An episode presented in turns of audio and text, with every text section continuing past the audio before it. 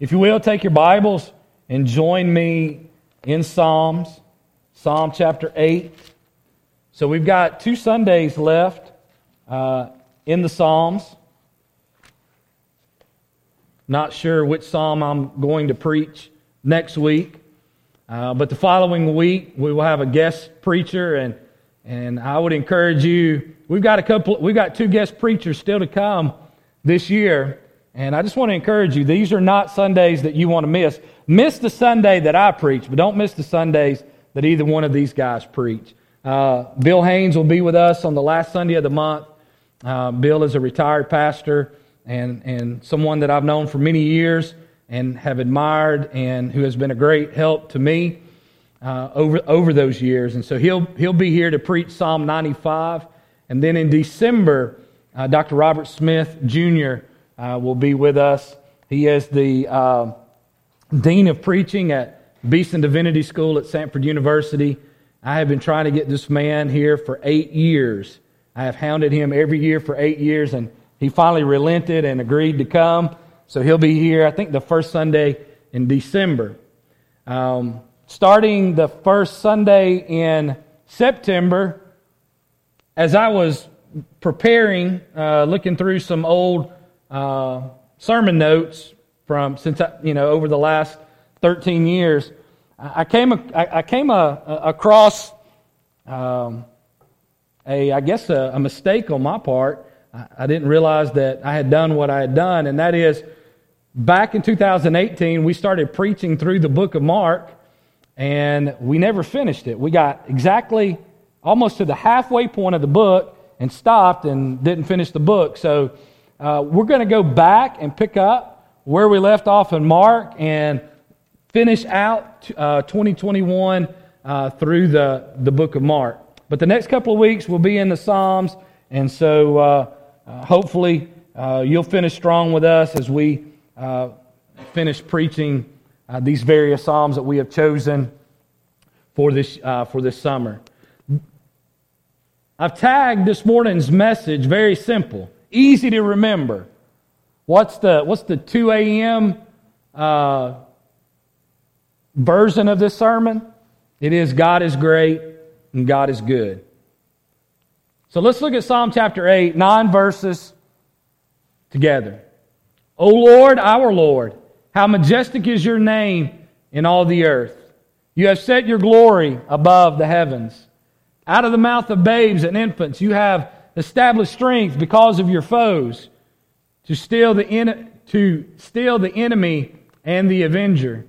When I look at your heavens, the works of your fingers, the moon and the stars you have set in place.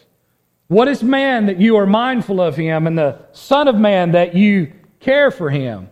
You have made him a little lower than the heavenly beings and crowned him with glory and honor. You have given him dominion over the works of your hands. You have put all things under his feet all sheep and oxen, and also all the beasts of the field, the birds of the heaven, and the fish of the sea, and whatever passes along the paths of the sea. Psalm 8 is the first song of praise in the Psalter. Psalms 1 and 2 which read like wisdom literature, are the double doors into the psalm, into the psalms. If you remember, Psalms one and two uh, opens up the doors into what the Bible calls the blessed life.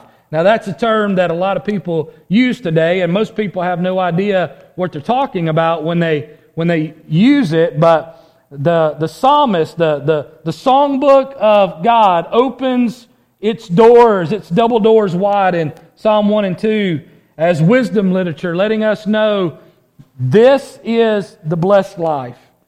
But then it takes a, it takes a sharp turn in chapters 3 through 7 because those chapters, those five chapters combined, are what we call songs of lament. As David cries out to the Lord for deliverance from his trouble. This sense of complaint resumes in Psalm 9 and following. But Psalm 8 is a song and a psalm of total praise. From start to finish, this psalm celebrates the greatness and the goodness of God. It is addressed, as we saw, to the choir master to be used in corporate worship. Here's the standard of what all praise music should be. And I've said this at least in three other sermons, so why not make it four? All great worship music has at its center God. C.S. Lewis said of this psalm that it is a short and exquisite lyric. Psalm 8 celebrates the majesty of God. God's majesty seen here through the lens of creation. In fact, Psalm 8 is the first of what is called the nature, the nature Psalms. Psalm 19, 29, 104, and 148 are all included in this in, in these types of psalms called the nature psalms. In verse 3 of this psalm, God's majesty is put on display in the creation of, as we just read it, and as we just sung about it, David sung it so, so rightly this morning, the moon and the stars. In verses 6 through 8, God's majesty is put on display in the creation of the birds in the air, the animals on the earth, and the, fit, and the fish under the waters. And I love, I left verse 9 up, and it also says, and whatever passes along the paths of the sea. David's like, even those fish we don't know anything about, I'm including those. Because there's just some stuff way down deep in the ocean that we still don't know anything about. I don't know if you ever get sucked into these um, captions on the internet that will say uh, shocking pictures from whatever. And I this past week, as I was uh, uh, online, it popped up and it said shocking pictures from uh, deep in the ocean, and it had a little picture of two divers with their lights, you know, their little headlamps on, and all you could see was the the, the face of this shark with these massive teeth that looked like they were 20 feet long. You know, and it just kind of gets your attention. What's really down way deep in the ocean? And so David just says there that the animals of the earth and the fish under the waters and whatever's passes along the paths of the sea. Psalm 8 does not limit the majesty of God to what you can see through a telescope. It teaches us that God's majesty can also be seen by what you see in, a, in the mirror. You see, Psalm 8 is not just about the majesty of God, it's also about the dignity of man. However, this psalm is no poetic selfie. The dignity of man is presented here as further evidence of God's greatness and God's goodness.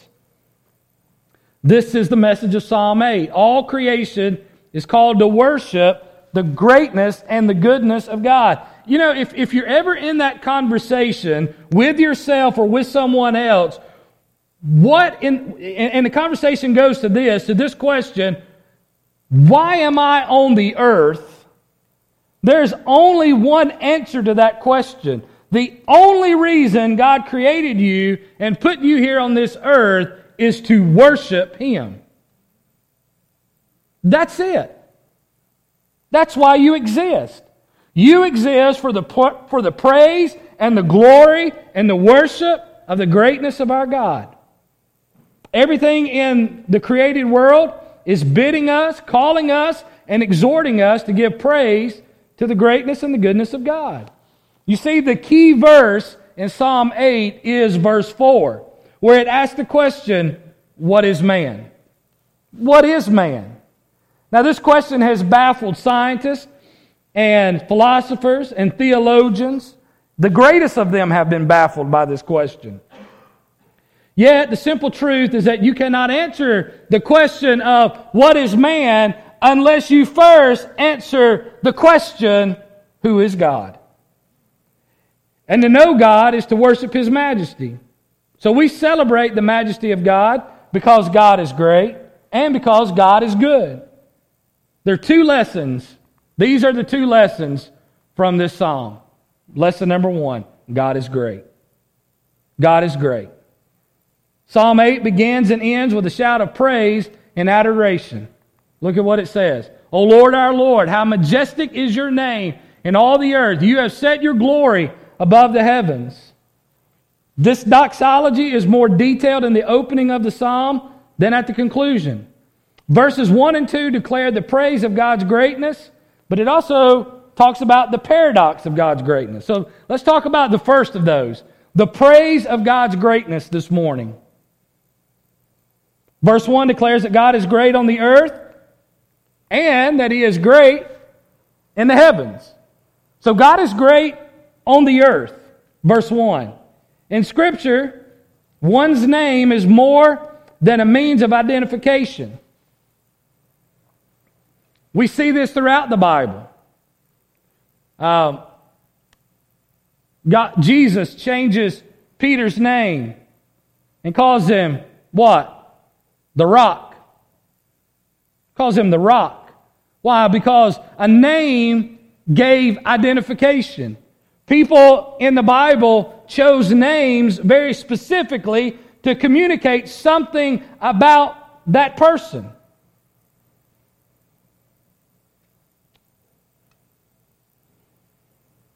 God's name reveals to us His nature. And you know why God's name is, and if you don't know this, I probably shouldn't make an assumption about things today. But you know how important God's name is?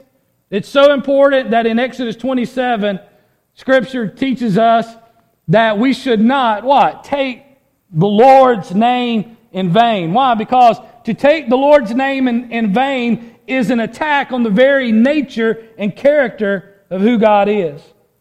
You said David seeks to obey this command in how he dresses God in the psalm. He says, O Lord, O our Lord. The children of Israel, they would avoid using uh, the name Lord, that, that, that first use of Lord in the text. Capital L O R D. That's God's name, Yahweh. They, they wouldn't even spell the vowels out in that name because that name was so holy and sacred, and, and, and they would often not even speak that name because it was so holy and sacred. They would often use the, the second use of the word Lord, which we see in our text, that second use, Lord, that's capital L, but lowercase O R D, is the Hebrew word Adonai, okay, which means sovereign one. That, that's the word that they would use more often than they would use God's name Yahweh. But to, to, to say all of that is to say this is that David is trying to say something to us today, just like he was trying to say something in that day when he uses both names together. Oh Yahweh, our sovereign one. You see what David is doing here when he says, Oh Yahweh, our Adonai. He is invoking a statement of faith. He is acknowledging that there is only one God. Notice that it does not say lords, it says Lord. And not only is he saying that there's one God, but he's saying that this is the God, the living God of Israel. But this is no tribal God whose worship is limited to a particular group, right? What does it say here? How majestic is your name in what? All the earth. So God is not some kind of tribal deity. God is the God of all the earth, of all people. But something else that's going on here is there's a word here that, that, that, that may be difficult for us to wrap our minds around. And, and yet there's, uh, well, actually there's two words and, and, and they're very parallel to each other. And that is the word glory and the word majesty. You see, glory is the greatness of God's essential nature. Uh, it, what it is, glory is the summation of all of who God is. But the word majesty is the open display of God's essential nature. So here's what it is majesty, this is how you can keep these two similar terms yet different right in your mind. God's glory is everything that God is, and God's majesty is glory showing off. So when we say that God is majestic, or there is the majesty of God, what are we saying? We are saying there is God's glory on display. There is God's glory showing off. That's His majesty. God is great on the earth, and God is great in the heavens. God is great in the heavens. At the end of chap- at the end of verse 1 it says, "You have set your glory above in the heavens." Glory is an attribute of God. Glory is the sum total of all the attributes of God. We announce the glory of God. We ascribe the glory to God. We respond to the glory of God. We exalt the glory of God. And in all of our doing, let us not forget that God's glory, listen, is intrinsic and inherent. You say, now, what do you mean by that, preacher? Those are big words. It's inherent and it's intrinsic. Well, what I mean by that is God is not glorious because you and I praise Him. God is glorious because He's God. God doesn't need us to praise Him for Him to be glorious. He is glorious without our praise, but that's why we should praise Him. And to make sure we don't confuse human greatness with divine glory, the Lord has set His, His glory above the heavens. Now, I love what 1 Kings 8 27 says. This is Solomon speaking as he prayed over the temple after it was erected. Look what he prayed. But God will indeed dwell on the earth. But will God indeed dwell on the earth? Behold, heaven and the highest heavens cannot contain you. How much less this house that I have built? You see, Solomon rightly acknowledged that nothing we do is good enough for God.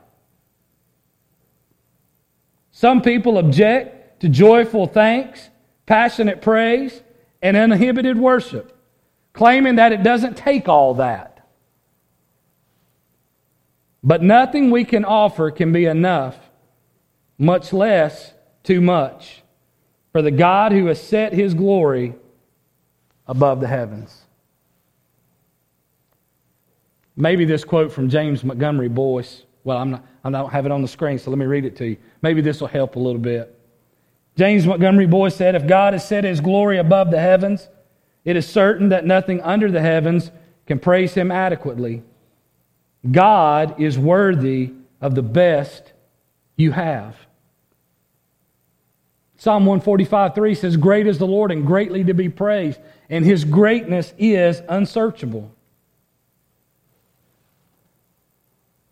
Do you know what that means this morning? That God is not an average God.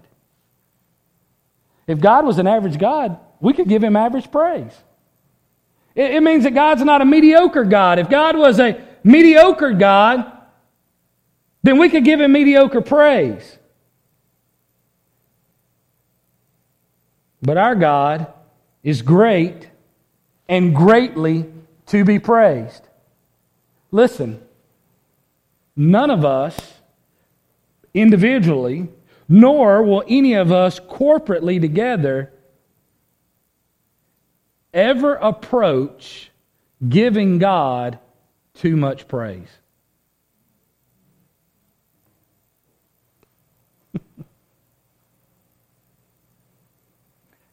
In, in over 13 years, I've never worried about y- y'all getting or giving too much praise to God. Matter of fact, whatever that, wherever that line is, you know, the line that you cross over into too much praise, I don't even know where that line is. We've never even got any, we've never even got close enough to see where the line might be. Much less to cross the line and say, well, we just gave God too much praise today. We gave too much today. We sung too much. We prayed too much. We lifted our hands too much. We cried too much. We shouted too much. We sang too much. We read too much scripture today. Never has that ever happened. Verse 1 shows us the praise of God's greatness, while verse 2 through 3 shows us the paradox of God's greatness. the paradox of God's greatness. Verse 2 says, Out of the mouth of babes and infants you have established strength because of your foes to steal the enemy and the avenger. This verse is often referenced when a little child says something very profound. Well, out of the mouths of babes and children, right? But it's more than that. This verse declares that the greatness of God is seen, is seen in the paradox between strength and weakness. This contrast between strength and weakness is presented against the backdrop of opposition to God. Now, watch, this is, this is interesting. There is in this text the very fact of spiritual opposition. Now, there's a lot of talk in the Psalms about David and, the, and, and those who write Psalms about having enemies. But listen, Psalm 8 does something really interesting. Psalm 8 doesn't talk about David's enemies, David is talking about God's enemies. David is concerned about God's enemies here rather than his own. Verse 2 says, The Lord has foes. These foes are further described as the enemy and the avenger, not to be confused with the avengers, okay? But the avenger. This may refer to Satan and demonic forces or to human beings whose armies have attacked the people of God on earth, but whatever these foes are, human or spirit beings, listen, the strategy is still the same. The enemies of God foolishly use their power, might, and strength to overthrow God. Now, I'm going to give you another verse to help you out this morning. If somebody ever asks you, What's wrong with the world? Like if you're ever in that conversation and somebody says, I just don't understand what's wrong with the world. Why, why is the world the way that it is? Right here it is. Write it down. Psalm 2, 1 through 3 explains it. Why do the nations rage and the peoples plot in vain? The kings of the earth set themselves and the rulers take counsel together against the Lord and against his anointed, saying, let us burst their bonds apart and cast away their cords from us. Do you know what those verses are saying? The problem with the world and the reason why the world is in the shape that it's in is because all the way back in Genesis 3, guess what happened? Rebellious sinners have cast off divine authority. Rebellious sinners have cast off divine authority. And boy, it, it really fits with our world's mantra today, right?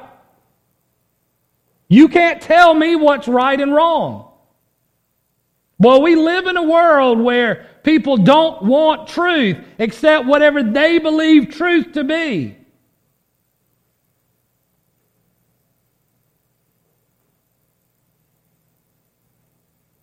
You ever had anybody say to you, don't believe everything you hear? Yeah, don't believe everything you hear.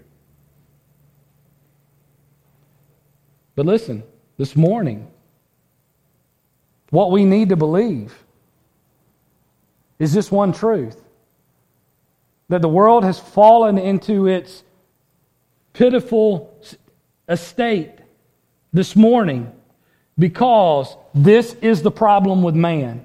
Man is trying to overthrow God by simply trying to get rid of divine authority. But I like what verse 4 says. Don't leave off verse 4 if you share verses 1 through 3. What's God doing while we're down here trying to get rid of divine authority? He laughs. You know, we want to defund the police and get rid of the police, right? Why? Because we don't want to have any kind of authority over us. We don't want to have any, anybody making sure that people are obeying the law. Man might try to get rid of human authority. He might try to get rid of uh, uh, uh, human uh, law, uh, uh, th- those who make sure that we keep the law. And, some, and, and in some places are getting away with it. But God says, You try to get rid of my authority? I just laugh. I just laugh.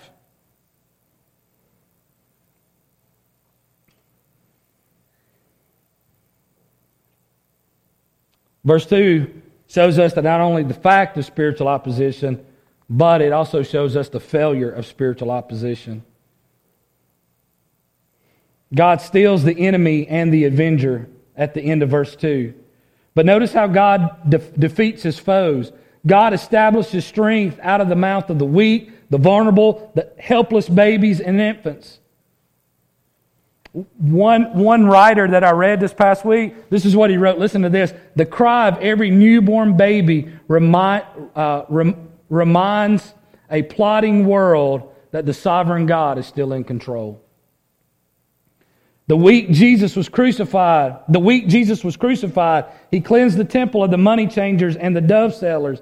Then the children came in. Do you remember this? They came in and they were singing praises, and the religious leaders were losing their mind in Psalm, I mean, in Matthew 21 16. Do you hear what these are saying? And Jesus said to them, Yes. Have you never read out of the mouth of infants and nursing babies, you have prepared praise?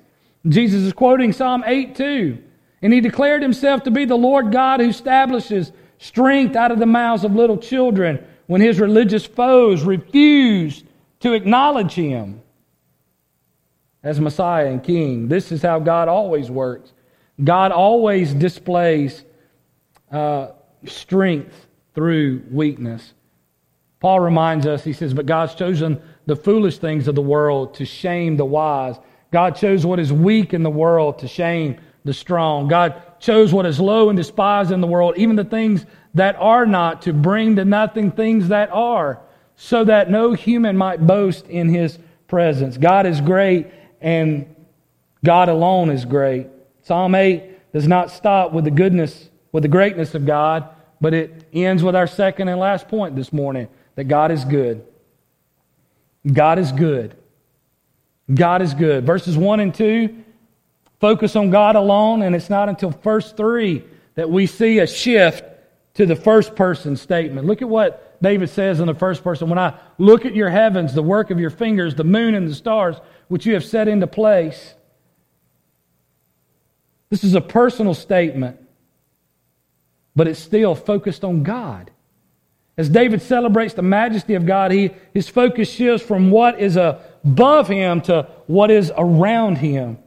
Yet he's still focused on God's majesty. Verses 3 through 8 praise God for his goodness. The goodness of God is seen in God's care for humanity and God's creation of humanity. So let's look at these last two points here this morning God's care for humanity.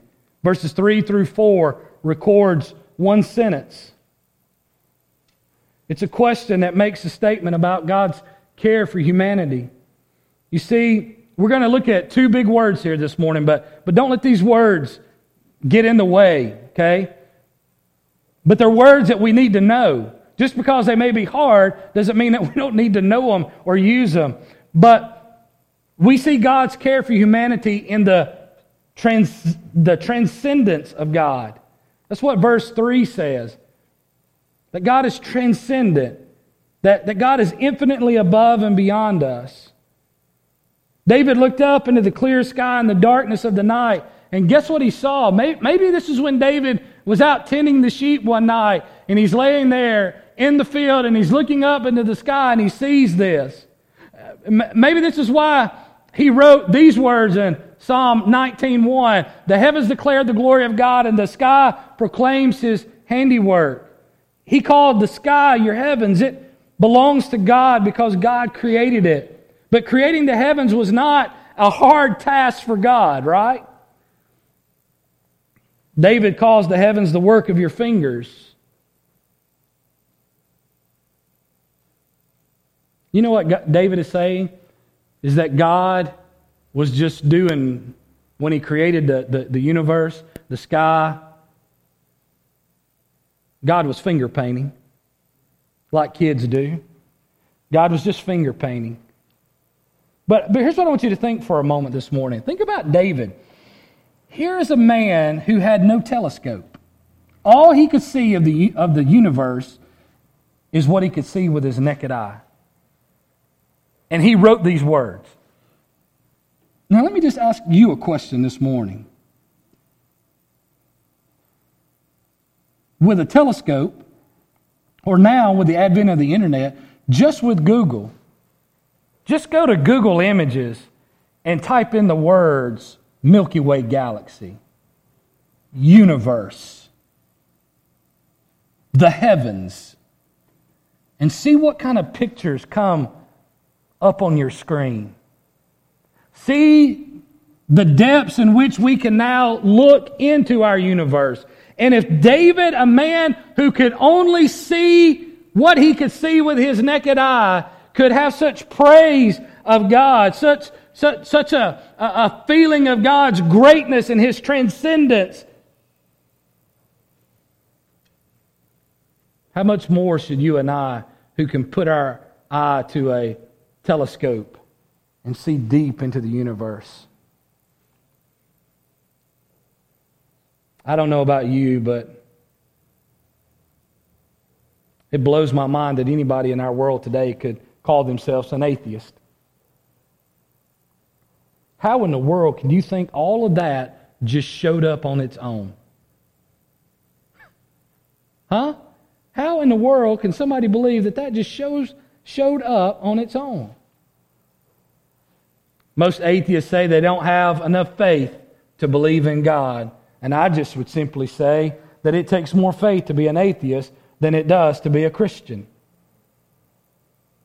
Because you've got to overcome a whole lot of evidence that says that there is a God to get to the conclusion that there is no God. According to Scripture, Almighty God set everything in its appointed place. This is the transcendence of God at work. But also, we see, uh, we see God's care for humanity in the immanence of God. And that's what verse 4 talks about God's immanence. He says, What is man that you are mindful of him, and the Son of Man that you care for him? You know what the answer to this question is? What is man for that you are mindful of him? The answer to the question is nothing. God is so transcendent that the creation of the vast and mysterious universe is child's play to him. We are rebellious creatures that exist temporarily on a puny rock in a galaxy on the far end of the universe. We are less than nothing, but the right answer is the wrong answer. The goodness of God is seen in how God treats weak creatures like you and I. Look at verse. Uh, look at uh, Psalm 144, 3 through 4 it reminds us of what David is reminding us is that God is mindful of us. O Lord, what is man that you regard him, or the Son of Man that you think of him? Man is like a breath, his days are but a passing shadow. Or how about Matthew 10, 29 through 31? Are not two sparrows sold for a penny, and not one of them will fall to the ground apart from your Father? But even the hairs on your head are, not, are all numbered. But fear not, therefore, you are more value than many sparrows. The Bible reminds us, and even in this passage, what is God mindful of us? I mean, look, we are, we are nothing, and yet we are something. God has set his mind on us. He cares for us. He has his mind on us. And then, really, verse 5 answers the question of verse 4 What is man that you are mindful of him? You have set him a little lower than the angels or than the heavenly beings and crowned him with glory. God cares for the Son of Man. And the word here for cares is more than a feeling, it's, it means that God longs for us, seeks us out, takes care of us. In verse 5, David uses the term Son of Man to describe human weakness, but when we get to the Gospels, Jesus uses the term Son of Man to describe and identify himself as God in human flesh who came to earth to redeem us and die on the cross for us. You see, the goodness of God is seen in his care for humanity as well as in his creation of humanity.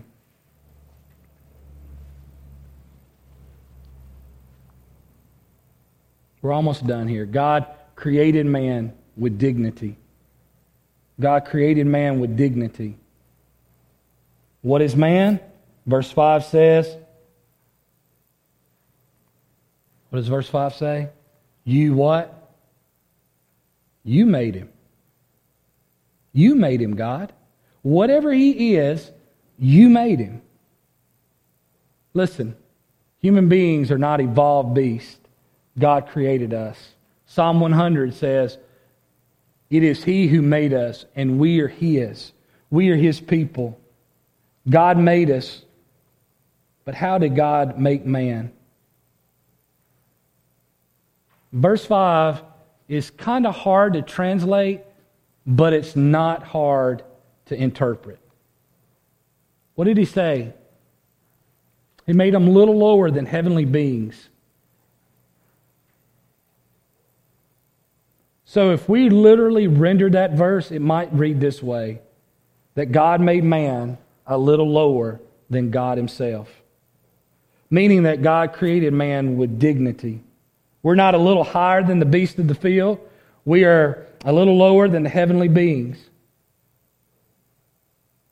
But then it says that he also crowned him who he made a little lower than the heavenly beings with glory and honor.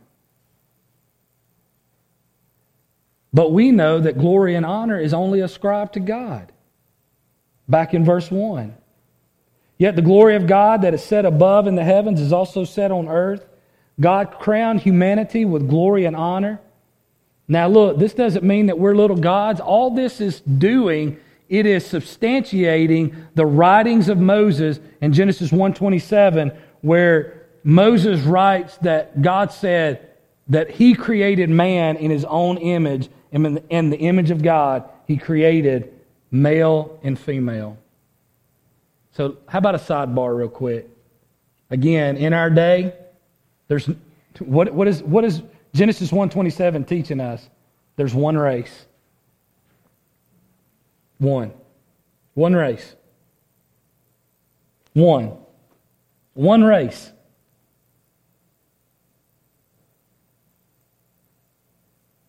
There's a fallacy in our world about races. There's not races. There's a race. It's called the human race. And we're all brown skinned humans. Some a little more brown and some a little less brown, but all brown.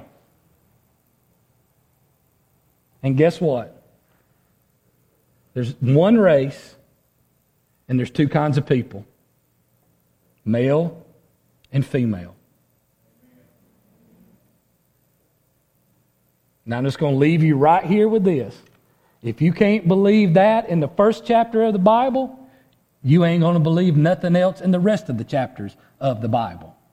You got to get that first before you can move on to believe in anything else. That's the most elementary and fundamental belief of Christianity. We are one race made up of two types of people called male and female. Let's just stick with that. Now, it ain't going to play well, and it's not politically correct, and it's not going to win you awards or gain you friends or, or, or, or, or, or get people talking good about you, but nevertheless, that is exactly what the Bible teaches us. And best to stick with the Bible than to be against God and him laugh at you. God created man with dignity, but he also created him for dominion. This is the close. He created man not to just reside on the earth, but and with other animals. He created us to preside over it. He made man dominion over the earth. He gave us stewardship.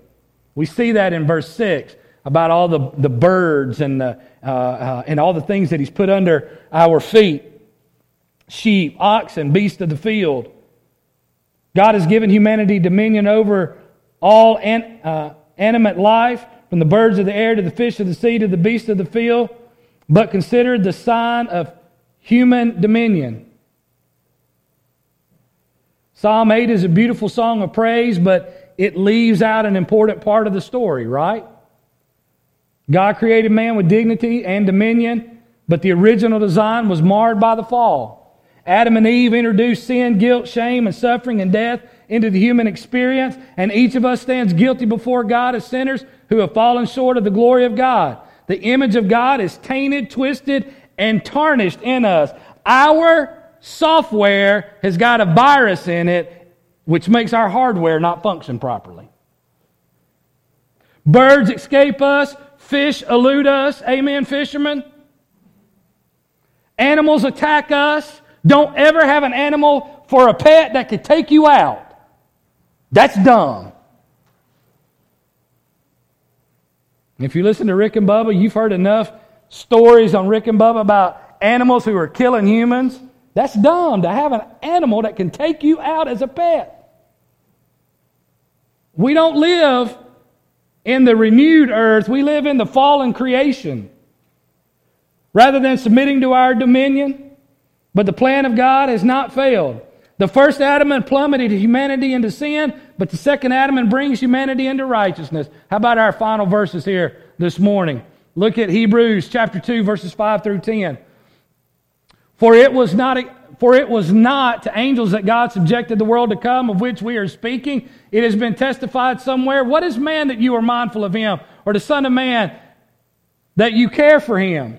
You made him a little lower than the angels. You have crowned him with glory and honor, putting everything in subjection under his feet. Now, in putting everything in subjection to him, he left nothing outside his control. At present, we do not see everything in subjection to him, but we see for a little while he was made lower than the angels, namely Jesus crowned with glory and honor because of the suffering of death, so that by the grace of God he might taste death for everyone. For it was fitting that he, for whom and by whom all things exist, and bringing many sons to glory, should make the founder of their salvation perfect through suffering. You know what? Hebrews 10, 5 through 10 is 2, 5 through 10 is saying that Psalm 8 is all about Jesus. That's what that Psalm is all about. It's all about Jesus. That Jesus is greater than angels, but that God made Jesus a little lower than the angels. Why? So that he could taste death for you and I. We are sinful people. We live in a sinful world. We are weak creatures of the moment. We're always staring death in the face, and probably we feel like we're doing that more so now than ever in our history. We are doomed to eternal punishment if left for, to our own devices. We were dead in our trespasses and sin, right? But God. We once walked following the course of this world, but God. We followed the prince of the power of the air, but God. We possessed the spirit of the sons of disobedience, but God. We lived according to the passions of the flesh, carrying out uh, the desires of the body and the mind, but God. We were by nature children of wrath and enemies of God, but God being rich in mercy, right? God being rich in mercy loved us even when we were dead in trespasses and sin and has made us alive together in Christ Jesus. God intervened by sending the Lord Jesus to taste death for us. His death on the cross paid our sin debt, and His resurrection from the dead now gives us life. Christ's work on the cross did not merely undo Adam's sin and put us back where Adam was, rather, it gave us much more. It made us like Christ.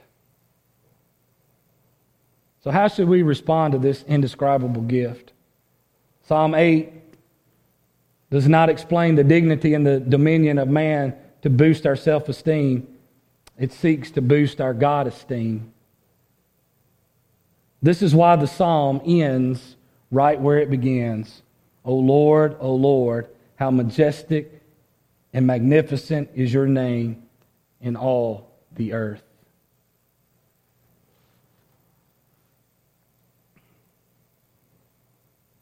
God is great and God is good. I didn't learn that from some theology book. I didn't learn about that by reading saints of yesterday. Neither did you. Do you remember where you learned God is great, God is good? Do you? I do. At least my first memory, I learned it at Granny's house on Sunday afternoon after church. Because back in the day, we didn't go out to the restaurant on Sunday afternoons after church. Anybody remember going to Granny's house or going to your own house after church and having lunch? We, we went to Granny's house. Granny cooked on Saturday and got up early on Sunday morning to make sure lunch was ready for the family to come over and eat. So we'd all go to Granny's house. And I don't remember how young I was, but I was pretty young. But I remember where I learned God is great, God is good. It was at the, it was at the lunch table at Granny's house on Sunday afternoon. That's where I learned God is great and God is good. Let him, let us thank him for our food. And so let me just finish with this. If you know God is great and God is good, then you ought to give him praise. And if for the first time this morning you've come to the realization that God is great and God is good, then you should surrender your life to Him. Father, this morning, you are great and you are good. And there's only one appropriate response to that. And that is for those of us that have already raised our hands and surrendered our life to you. Our response is to keep those hands raised in praise. And then for those that don't know you but are coming to the realization that you are great and you are good, Father, may they surrender to you because you are the only one worthy of surrender to. And as we started this morning, that all we have to do is to look unto you with the eyes of faith for our salvation, and you will save anyone, anywhere who will look to you. Do that this morning, Father, for your glory and your renown in this world. In Christ's name. Amen. Let's stand. Let's sing one more song together this morning.